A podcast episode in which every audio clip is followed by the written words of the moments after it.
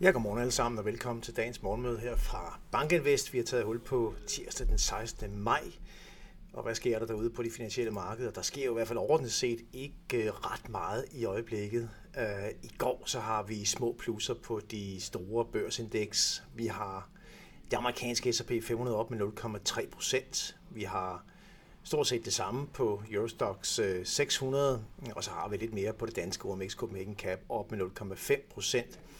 Men altså tager vi S&P 500, så ligger vi faktisk på et øh, blankt 0 i kursændring over de sidste øh, 5 dage.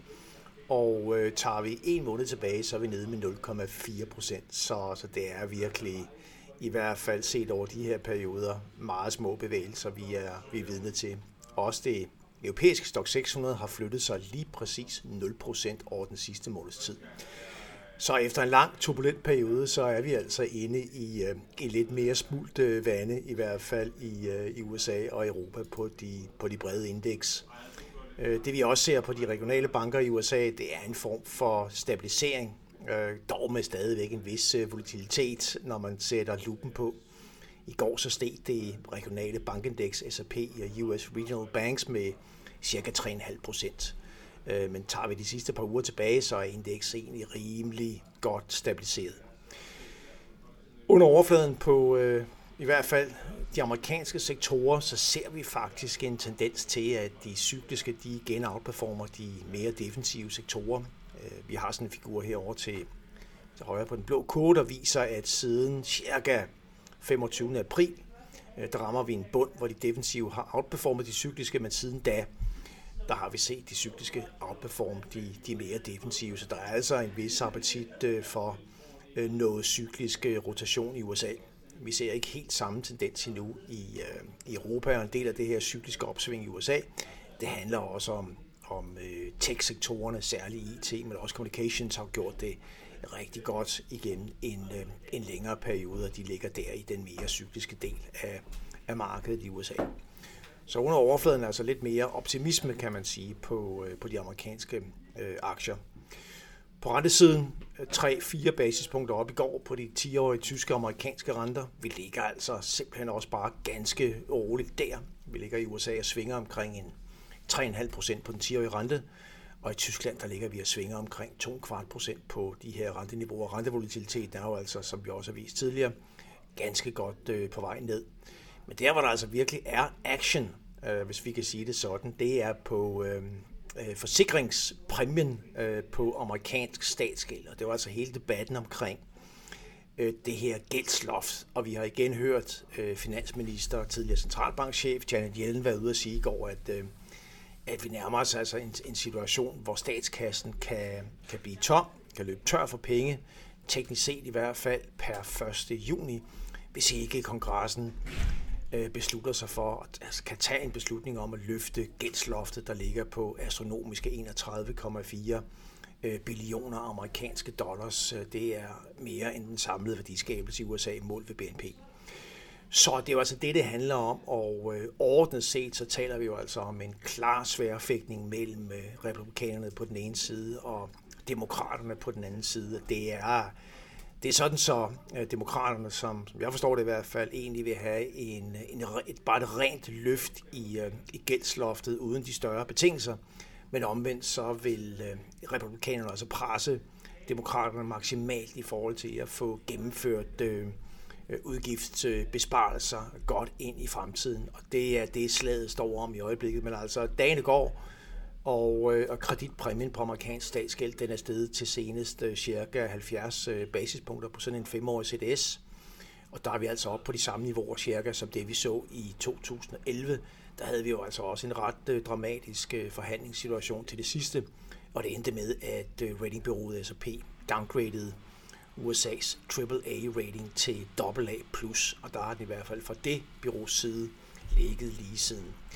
Så øh, vi må se, altså base case er selvfølgelig stadigvæk, at der kommer et forhandlingsresultat, hvorvidt det handler om at skyde dåsen ned af, af vejen i nogle måneder, således at man foretager en, en midlertidig, moderat eller begrænset stigning i, i gældsloftet, altså hvor meget udstående gæld den amerikanske stat må have, eller man er i stand til at gennemføre en lidt længere forhandlingsløsning, øh, og dermed et, et højere gældsloft, ja, det får, vi, øh, det får vi se. Det er i hvert fald øh, et, et moment, der, der stiger i markedernes fokus her.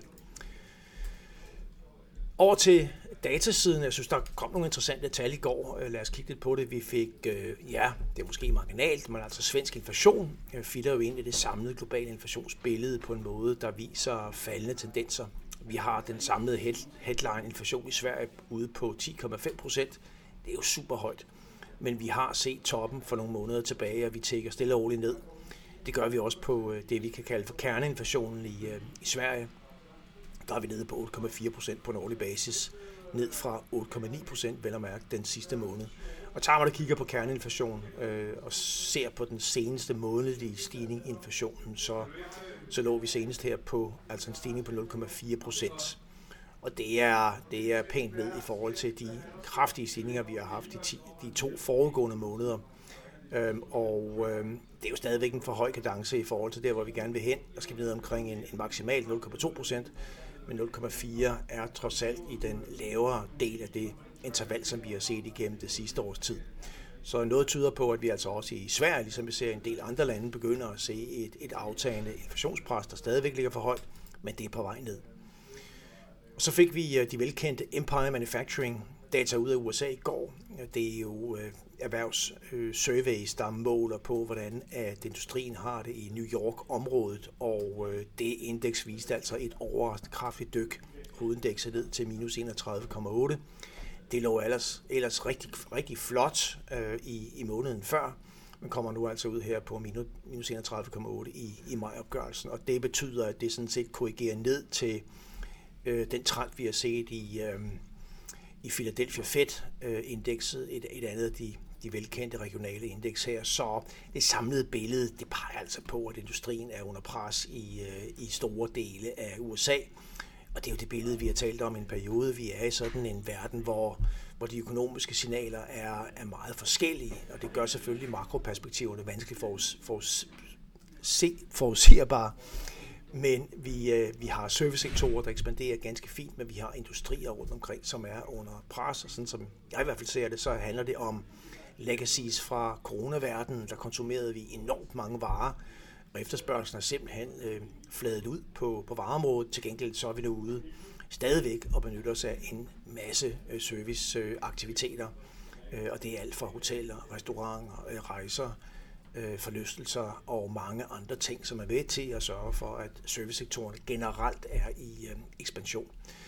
Øh, service er jo mange ting, men når vi kigger på de aggregerede indeks, så ser vi stadigvæk fremgang øh, der industrien er under pres, og det er den der sådan, balance mellem svækkelsen i industrien, servicesektorer i ekspansion, hvordan bliver slutresultatet, øh, hvem, hvem vinder i det her øh, slag. Og øh, altså, vores base case er stadigvæk, at det hele resulterer i en form for blød landing, en form for vækstpause øh, gennem øh, 23, og at vi derefter kan begynde at finde fundament til at se øh, ekspansion igen ind i 24 og, og 25. Men risikoen er jo stadigvæk, at det, vi ser inden for industrien, altså kommer til at tage, tage overhånd og trække øh, services ned også, og at vi dermed får en, en, øh, en grimmere nedtur end det, der er vores øh, base case.